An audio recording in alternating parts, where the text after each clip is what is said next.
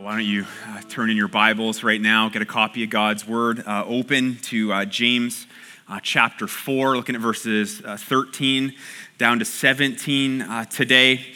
Now, um, I think one of the conversations that we've probably all had with somebody over the last little while is about what our summer plans are for this year. You know, you probably had a conversation with some friends, probably some people even here at, at church. You know, what's your what's your time off look like uh, this summer? You, you, know, you have any plans? Are you planning on going on vacation? Are you you know you going to travel? Are you going to go camping? You have the the cruise thing planned, or heading to the cottage? You know, for you maybe it's it's staying home and you've got some you know some house projects that you're going to be doing and it's not going to feel uh, nearly as much as vacation but you're using up your vacation time to do that. Now these are the types of things that uh, we generally plan for right? And usually well in advance as, as they require that we would be you know strategic we got we got to figure out our our schedules and calendars, and you're trying to line those up as a, as a family, and you got to think through and plan your, your budget for these things, because obviously these things aren't cheap or free. And then, of course, you've got to decide on, you know, what are the, what are the specific activities that we actually, you know, want to spend our time doing. Let's do what we did last year. Let's never again do what we did last year, right? Lots of decisions need to be made as we consider planning for the future. Now, as you think about your future, whether that be, you know, thinking ahead to summer vacation plans like we mentioned, or, you know, maybe for you it's where you want to go to college or where you want to go to university after you are done high school. Maybe you're kind of thinking through proposing, you know, to your girlfriend, and I want to be able to do that in, you know, 6 or 8 months or something. I want to save up and get a ring or as you think about your future in terms of I want to start a business or you know investment planning and you know future retirement goals and all of that, when you think about these things and you strategize and you prepare for these future type ambitions, what is your attitude and what is your mindset towards them? Because what James says to us today suggests you know, just how easy it uh, for us when we, when we think about the future and all these different examples of it, to essentially what we do is we can easily just kind of push God off into the background about it. And we're like, you know, he might have some things he wants to say about, about that for us, but we're just like, you know what? No, it's tunnel vision. I'm, I'm just going to, you know, completely go after what I want. And, and it can become an arrogance thing for us. We just, we just kind of charge ahead without considering how we as Christians should approach our thinking and our planning for the future in a way that actually honors the Lord, who, of course, holds our future in his hands. let's take a look at this then from James 4, like I said, starting in verse 13. Follow along with me. He says, Come now, you who say, Today or tomorrow we will go into such and such a town and spend a year there and trade and make a profit. Yet you do not know what tomorrow will bring. What is your life? For you are a mist that appears for a little time and then vanishes. Instead, you ought to say, If the Lord wills, we will live and do this or that. As it is, you boast in your arrogance, and all such boasting is evil. So whoever knows the right thing to do and fails to do it, for him it is sin. God, as we think about this and we think about the future, Lord, we know that um, it is very easy for us to, uh, again, just kind of push you into the ditch, push you into the background, back burner, however you want to kind of categorize that, Lord. But uh, we don't often consider um, you in our planning. And oftentimes, when we think about our plans and we think about the future and what's ahead, we're often, if we're honest, just kind of thinking selfishly. And it's what we want and what we want to build and our comfort and our pleasure and, and all of that. And Father, I pray here this morning you would uh, create uh, for yourself a, a, church, a bride, people uh, for yourself who, who understand that, that everything is, is, is in subjection to you. Lord, that, that you indeed hold our future, Lord, and and God, what you would want for us is what we need to consider as the top priority. And so, Father, I pray that as we uh, open up these verses and, and kind of pull them apart and look deeper into them. Father, I pray that you would lead us and guide us, humble us, teach us, convict us, encourage us, Lord. We pray that you would speak to each person as, as needed. Lord, we thank you so much for this chance we have to be together today and to be with you. We pray this in Christ's name. Amen. Amen. Now, for the sake of, uh, of clarity here, let's understand, uh, first of all, that it's, it's not wrong to plan. All right, do we know that? Do we understand that? It's not wrong to, to think about the future and strategize and all of that. It's, it's not sinful to, you know, to make money, right? It, it's not sinful, even to some degree, uh, to desire to make money, right? That's, that's not necessarily wrong. Now, Timothy, in 1 Timothy uh, chapter 6, he says, you know, the love of money is the roots of all kinds of evil. And so we need to be really careful about that and be diligent to watch, you know, where our hearts are at and that, you know, the pursuit of all of that doesn't become an idol and it's easy for that to become an idol. But listen, nowhere, nowhere in these verses here that we looked at does, does James chastise believers for, you know, for planning, you know, or for, again, having money. Rather, what he's doing here is he's challenging our attitude and our mindset and our approach to these things. Right? Because uh, as always in the scriptures, it, it's about the heart. Right? It, it always comes down to the heart. And, you know, is, is, is your heart functioning in such a way where it desires God's glory above your own in these matters? Right? In things like your, your finances, in your hopes and, and in your dreams and your desires and your plans. Right? So it's about discerning, you know, what are the driving motivations uh, in my heart, right? What are the driving motivations behind what, what you and I are doing as we plan ahead? Right? Again, do they glorify Jesus? Or, or do they betray more of a, more of a self centered, uh, an, an arrogant slant? Right? This may not be something that is obvious to the eye. And so we need the Holy Spirit uh, to make these things clear to us and expose our hearts. And really, all of this brings us to the first thing here today in your notes. I betray an arrogant attitude about the future when I assume that my plans will prevail when tomorrow isn't even guaranteed. You take a look at verse 13 with me. Here's what James says to these believers, these, these entrepreneurial you know, believers, these business minded Christians. Here's what he says He says, Come now, which, which literally just means now listen, right? He's inviting us to pay attention to what he's saying. He says, Come now, you who say, Today or tomorrow, we will, as in guaranteed, we will go into such and such a town and spend a year there and trade and definitely, if I can add that word in, make a profit. And now, at face value, this doesn't seem so wrong, does it? What, what, what James is saying here? It doesn't seem like a wrong thing to do, to, to plan and make a profit. And really, what he's doing here is it's, it's a challenge to the presumptuous person. All right? The person who, who thinks about uh, tomorrow and has like a like a, an overconfidence uh, uh, about it right? The, the person who's kind of, kind of cocky about all of this. That first of all, there will be a tomorrow for sure. Right? They just assume, assume that. And then second of all, their, their you know, grand plans to, to line their pockets, to, to turn a, a profit will like absolutely prevail as long as I put you know, the blood, sweat, and tears into it. And so what James does here is he pours basically like a cup, uh, you know, a much needed cup of cold water on, you know, that, that brash type of of attitude on that fire. Take a look at verse 14. Look what he says. He says, Yet you do not know what tomorrow will bring. It's like, man, you, you don't know. He says, what, what is your life? He says, For you are a you are a mist. Some translations say vapor. You are a mist that appears for a little time and then vanishes. Yeah, I'm sure a number of us uh, made coffee this morning. I have had far too much right? But what I did, of course, I boiled the water, right? I boiled the water, and, and as I'm watching this thing get hotter and hotter, there's, there's mist, there's steam coming out. And of course, you know, it doesn't fill the entire room, and it didn't linger, it wasn't staying there forever, it, it disappears very quickly.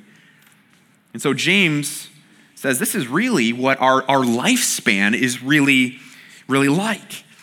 And I mean, the Bible, it conveys the, the brevity of life, the fragility of life uh, all over the place, actually. Job, Job in, in Job chapter 7 says, uh, Remember that my life is a breath. It's a breath. David in Psalm 39 says a number of things about it. He says, Behold, you, God, have made my days a few handbreadths. I had to look that up, but it's literally just the breadth of your hand, right? Just the width of your hand, not, not very long. Okay? He says, In my lifetime, my lifetime, my entire life is as nothing before you. Remember, God has no beginning and no end. He is eternal. We, we had a beginning, right? We will die. And we think about, you know, living for 80, 90 plus years. That's a long time. Well, compared to the Lord, it's, it's nothing. But he continues, David does. He says, Surely all mankind stands as a mere breath. Surely a man goes about as a shadow. Right? Shadows change. They're there one second and they're gone the next. Now, again, James isn't, let's be clear, he isn't directing this towards Christians who, you know, are, are, are wise and, and, and humble, humble in their, you know, careful planning towards the future. We should be like that and we should do that. Rather, he's bringing the, you know, the necessary uh, stark perspective, really, to those who do so in an arrogant and smug way. Right? Reminding us that we don't have nearly as much control over what's going to happen over tomorrow than, than we really want. We all, we all crave that, and sometimes we even think we've got it. Because, of course, even tomorrow itself isn't guaranteed. And I mean, I, I think we all know that, don't we? We all know that tomorrow is not guaranteed. But here's the thing we don't live like we know it. Now, I was thinking about my, my calendar and I was looking at my phone and just some of the things that are coming up uh, next week, right? And I, have already got my tomorrow all figured out. It's a day off uh, for myself and for my family, but I know that I have a doctor's appointment uh, in the afternoon, right? And so I know that that is something that I'm going to do, or rather, I know that that's something I'm going to do. Because at the end of the day, waking up tomorrow, it's Again, it's not guaranteed. It's not to be you know, grim about all of this. It's just, it's just reality, right? It really is. And that's really the problem that, that James is unearthing. This idea that we, yeah, we know on a certain level that tomorrow's not guaranteed, but, but we don't live like it. See, the thing for us is that we've lived to see so many tomorrows. Right? If, if you're here and you are alive you've seen, probably, depending on your age, thousands of tomorrows. You've, you've woken up and you've experienced that. And so we just get very comfortable and just, again, assume that tomorrow uh, will come. And what James is doing here is he's warning us against this, you know, having this, this kind of self confident, worldly mindset and attitude that, that can easily take over our hearts, where we make sometimes these, these grandiose schemes and, and, plans and have these great dreams under the you know kind of brazen assumption that we we absolutely can and will dictate what's going to happen tomorrow right? I, I, I, I have the power to determine my future right? And my plans will triumph as i see fit right? You can see right how that how that kind of creeps into our and just kind of the way we think and act and believe and behave and it's sort it's basically what's happening is, is we develop a little bit of a God complex in all of that. Right? Like I, my, my tomorrow is guaranteed. Here's what I can do. And comes kind of the, these misguided notions about what we're actually able to accomplish and do. And it's really, you know, really the Lord only who can do these things.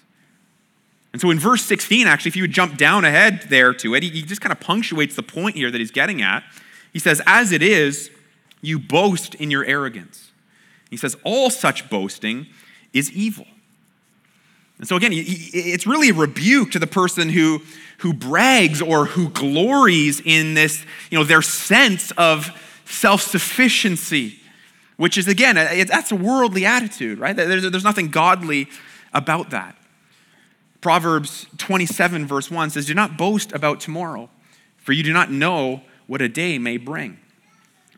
Now, I, I kind of wonder just how much our lives, our, our, our, future plans, our, our attitudes about all of that would change if we actually lived as though we weren't guaranteed tomorrow.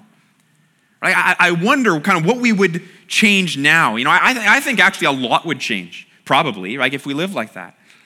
Okay, so let's let's kind of ask ourselves some questions here. These are going to be uh, on the screen and just kind of something for you to kind of chew on this week and talk about, you know, as, you know, husbands and wives, you know, with your kids and, you know, in your small groups and what have you. But I mean, considering that our that our lives are a mist, okay?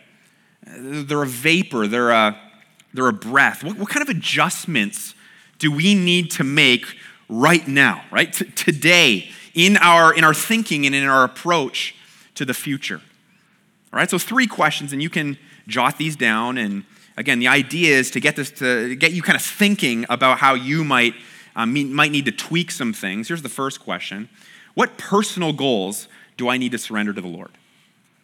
Right, think about your personal goals in life. It could be career goals right? I want to climb the corporate ladder. I want to, you know, I want to start a great business. I want to be, you know, financially independent and I want to have, you know, I want to have money and I want to have the toys and I want to have, you know, I want to be able to provide for my kids so that they can go to school and they they can be set and taken care of. What are some of your your goals in some of these things? It could be about, you know, your hobbies. Like I want to be a I want to be a scratch golfer, and I'm going, to, I'm going to pour a lot of money and a, you know, a lot of time and a lot of energy and time away from you know, the world. And I, I, want to, I want to go after this and become as good as I can be when it comes to whatever hobbies. Now, again, it's not to say that you know, your career or your desire for money or, or, or your hobbies are sinful in and of themselves. Again, some of these things are, you know, they're fine at face value. But I think we need to ask ourselves the question do I, do I want these things for the wrong reasons? Or do I want them too much? Have they, have they captured my heart? You know, as I think about my goals in all of these things, are, you know, it, it, do I sense the, presence of, of arrogance in any of these things? Right? Is there something that I need to change now when it comes to my goals? How about this question? How should we shift our focus as a family? Or maybe you as a family, you know, you, you, need, to, you need to kind of rethink some of, of how you live. And, you know, as, as a husband and as a father, you know, I, I ask myself often the, the question, like, like, what am I modeling really for my, for my family? Right? What, what kind of values am I putting on display? Not, not just what do I say I value, but what based on my life, you know, do I value? What are my kids really seeing at the end of the day? You know, are, are we as, as a family, are we invested in really at the end of the day, temporal and worldly pursuits? Right? Is that what we're going for? Is that what I'm setting my kids up for? You know, are, am I being diligent enough in, in discipling my kids? Right? I, I'm pushing them in, in school, which is great. I'm pushing them in, in athletics, and, I, and, I, and I'm pushing them to, to be kind and, and all of those things. But are, are we preparing them for what they're going to face in the world? Right? A world that just increasingly hates Christians, hates Jesus. Are we, are, are, we, are we preparing them for that? Is there, is there a shift that needs to be made now when I, because I'm not guaranteed tomorrow, I'm not guaranteed next week or you know, 10 or 20 years with them? Good stuff to think about. How about this one? What matters most when it comes to how I spend my energy, time, and money? What matters most? Right? If I'm not guaranteed tomorrow, then I probably should, as a Christ follower, live now for what matters most in God's eyes. Right? If, if I happen to be given tomorrow, that is. As, as opposed to you know, just establishing uh, what, what is maybe little more than you know, a building up of my own empire. Right? So what James is and getting us to, to kind of do in all of this is to evaluate and, and constantly re-evaluate our attitude and our focus right? It's basically doing a you know like a system scan you know and looking for arrogance. Is there any of that going on within me right? Do i do i automatically assume that there will be a tomorrow? Do i do i assume that my plans and you know my schemes will, will, will automatically triumph and prevail are, are, my future goals, are, are my plans that I have for myself, my wife, my kids, all that, is it even remotely godly? Right? These are the questions, hard questions, that we need to ask ourselves. Or is really all of this just about me? Right? If we sense that, you know, we're a, you know, we're a ways off from what God has called us to, it betrays the presence of, of arrogance in our hearts, which requires things like confession and, and repentance and, bringing all of these things back in line with, with the truth of the gospel, right? Where we remind ourselves again that we have been saved to live holy lives, right? Lives that, that please Him on a, on, on a daily basis, right? right? To, be, to be grateful for, for every single breath that, that, he, that He's given us, that He graciously gives us. And then, of course, to, to use those breaths, to spend those breaths uh, for the building up of His kingdom, uh, not our own. All right, here's the second thing I betray an arrogant attitude about the future when I overlook the fact that my plans always bow to God's sovereignty. Okay, so he's just reminded us of the fact that our lives are, you know, but a mist. Okay, so don't again presume that everything that you want to do is all automatically going to be established. And then he says this in verse 15. He says, Instead, instead, you ought to say, if the Lord wills, we will live and do this or that. Now, James has been, I mean, driving towards this already, but here he just kind of, he just essentially comes out with it. And really, it's this God is sovereign, you and I are not. Right? That, that, that's, what it, that's what he's saying here. Right? God alone is, is supreme. Right? God alone is unlimited and, and unrestricted and self-governing. He is, he is, is all-knowing and, and all-powerful. Right? All all of, of time and, and human history, past, present, and, and future. Everything happens according to His sovereign will, His wise plan. I mean, that, it's unescapable. You read the scriptures from, from cover to cover, from Genesis to Revelation. This is what the Bible teaches us. He is in control of all that, He is, he is sovereign. And so, if this is the case, and, and we believe with all our hearts that it is, then when it comes to you know, little old you and I and all of our super important plans that we think we have for the future, then it just makes sense that we would approach all of that with a, if the Lord wills, type of mentality, attitude, where we hold all of it, you know, quite loosely. Like, this is what I would like to see. Lord, this is what I'm, I, am i am praying for, but Lord, your will be done, uh, not my will be done. Recognizing that He is the one who ultimately allows and, and causes and, and enables all of our plans to, to either be established or, in some cases, possibly frustrated. I love Proverbs 16, verse 9. We've got this on the screen for you. It's this The heart of man plans his way, but the Lord establishes his steps. And hey, are, are we able to completely reconcile the, the, the, tension in that? Or are we able to, to totally compute how our will and, and, and our actions and, and our plans work within the framework of, of God's you know, sovereignty and his control and his plans? No, we, we can't, right? We, we, we're, we're finite creatures. We don't, we don't totally understand the Lord. He is greater than us, He is bigger than us. His ways are not our ways. There's a sense of mystery here. But honestly, honestly, we don't need to understand all of it. We really don't. We just need to recognize that, that all of our plans, listen, even the ones that seem to be fully in line with, with God's will and what He would desire, even those ultimately and always bow to the sovereignty of God's will, right? To what He wants.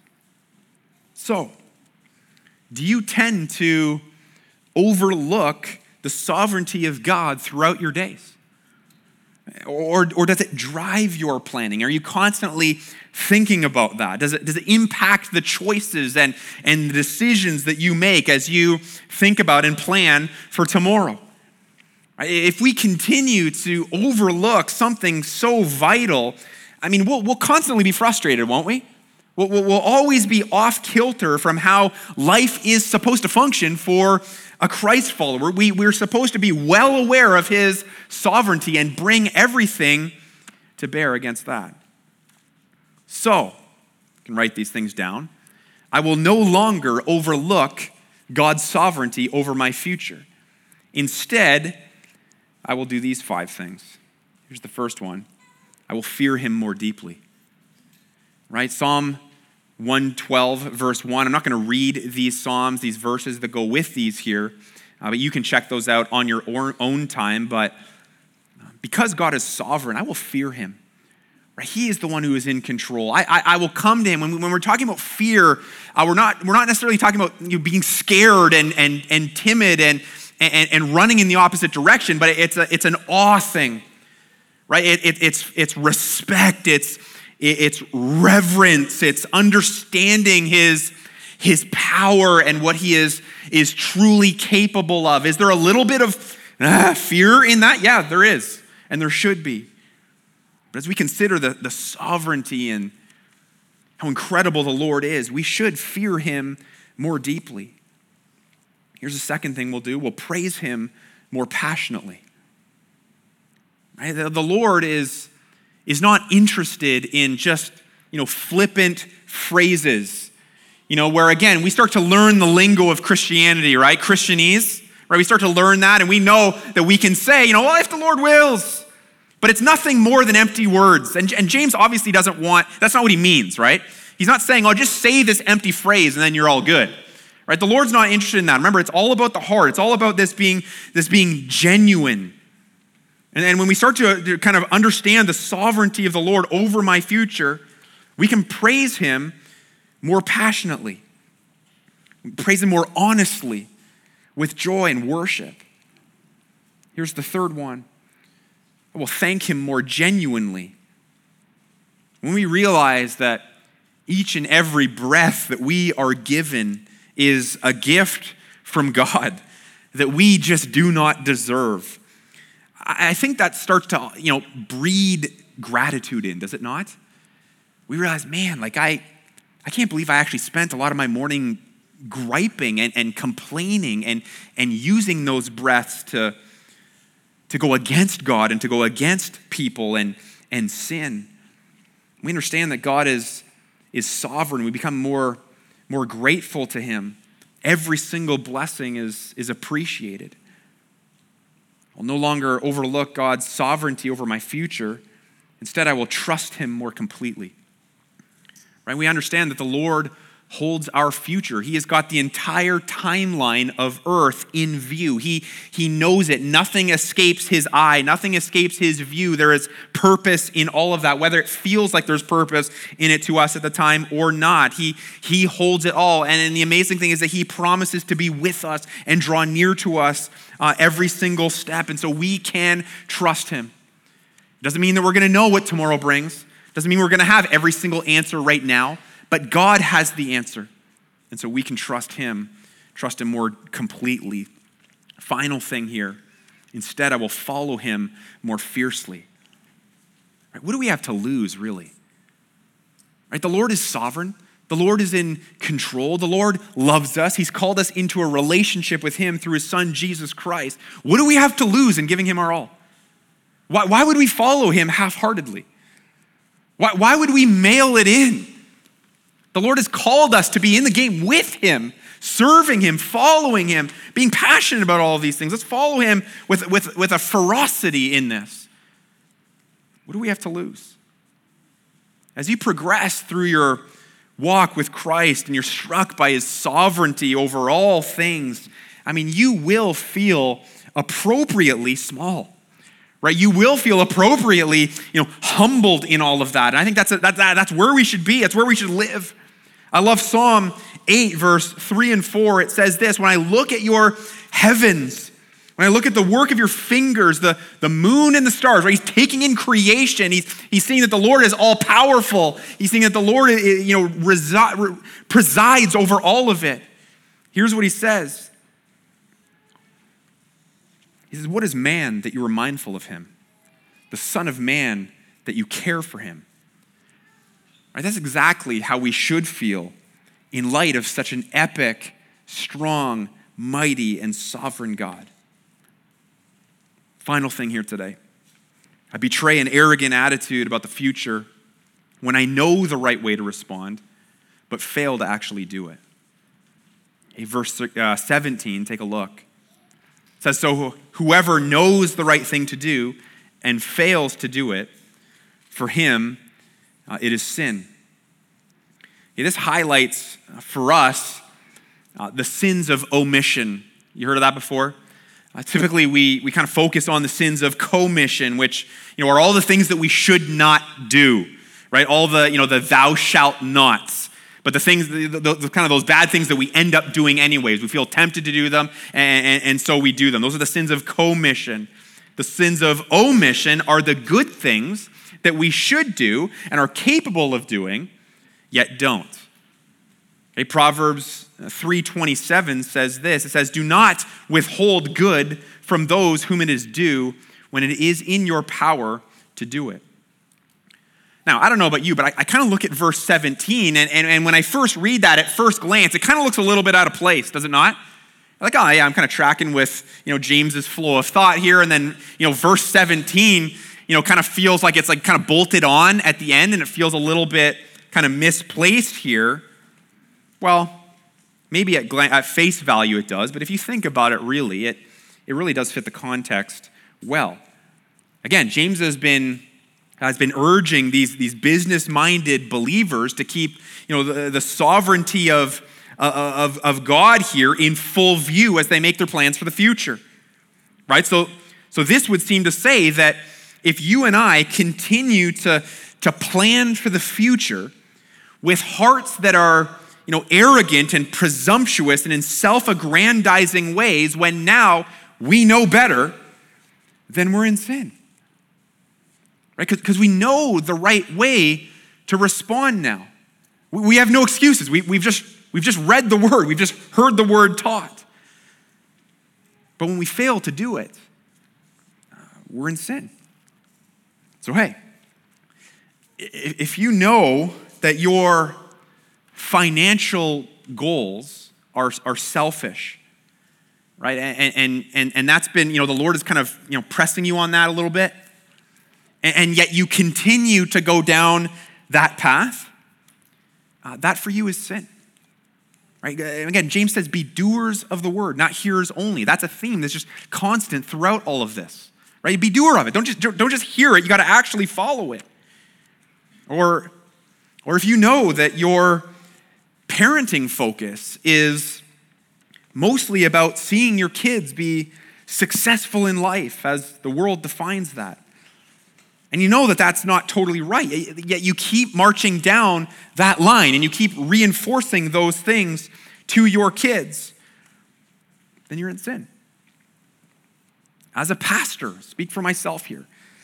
Let's say that my plan here was, was to see this church just, you know, grow large and, you know, multiple services and this, you know, monument of a building and massive staff and all of that. And, and it's more about, you know, feeding my ego and, and, and looking good to other pastor friends or, or whatever it might be. And I, and I sense, you know, there's something not right in, in my spirit about this. And, and, and the Lord is convicting me about that. And yet I, I, I keep going down that road and I don't deal with that properly uh, before the Lord. Then guess what? Yeah, I, I am, I'm in sin. Because I know that the right response you know, is to confess that to Him, right? That the, the arrogant attitude, bring it to the Lord. The move would be to prayerfully, you know, humble myself and, realign my desires uh, with God's. But let's say I'm, I'm ignoring that. When so doing, I'm, I'm failing to actually do what is right and I would rightly be considered a, an arrogant man. Listen, no matter, no matter what theology I happen to hold to, no matter what words I can say to impress people, right? At the end of the day, it's, it's a failure to act in accordance with, with God's word, with God's will, with God's way. It, it, it's, it's pure pride, right? It's arrogance. So, church, listen. Let's humble ourselves today. That's what we have an opportunity to do. Let's really think, again, deeply about these things. Doing the system scan for, for arrogance and thinking about where, where the attitude of your heart is at with, you know, with these future things. Has the Holy Spirit been, been nudging you? Has he, been, has he been convicting you? Maybe he's been doing that here this morning. Maybe he's been doing it for, for quite a long time. And yet, you, you know, that's uncomfortable and, and I don't like that. And you've kind of let your, your pride take over and you're trying to silence him and you're trying to, to shut him up and you're trying to continue to do that. Listen, the Lord sometimes, he'll let you do it. He'll let you go down that path. He'll, he'll let you shipwreck your faith. He'll let you make a mess of your life and you think you know what's best. Do you? Don't ignore the Lord in this. If there's fear, if there's anxiety about these things, if there's worry, trust me, I get it. I live in that place a lot. Let's take courage today.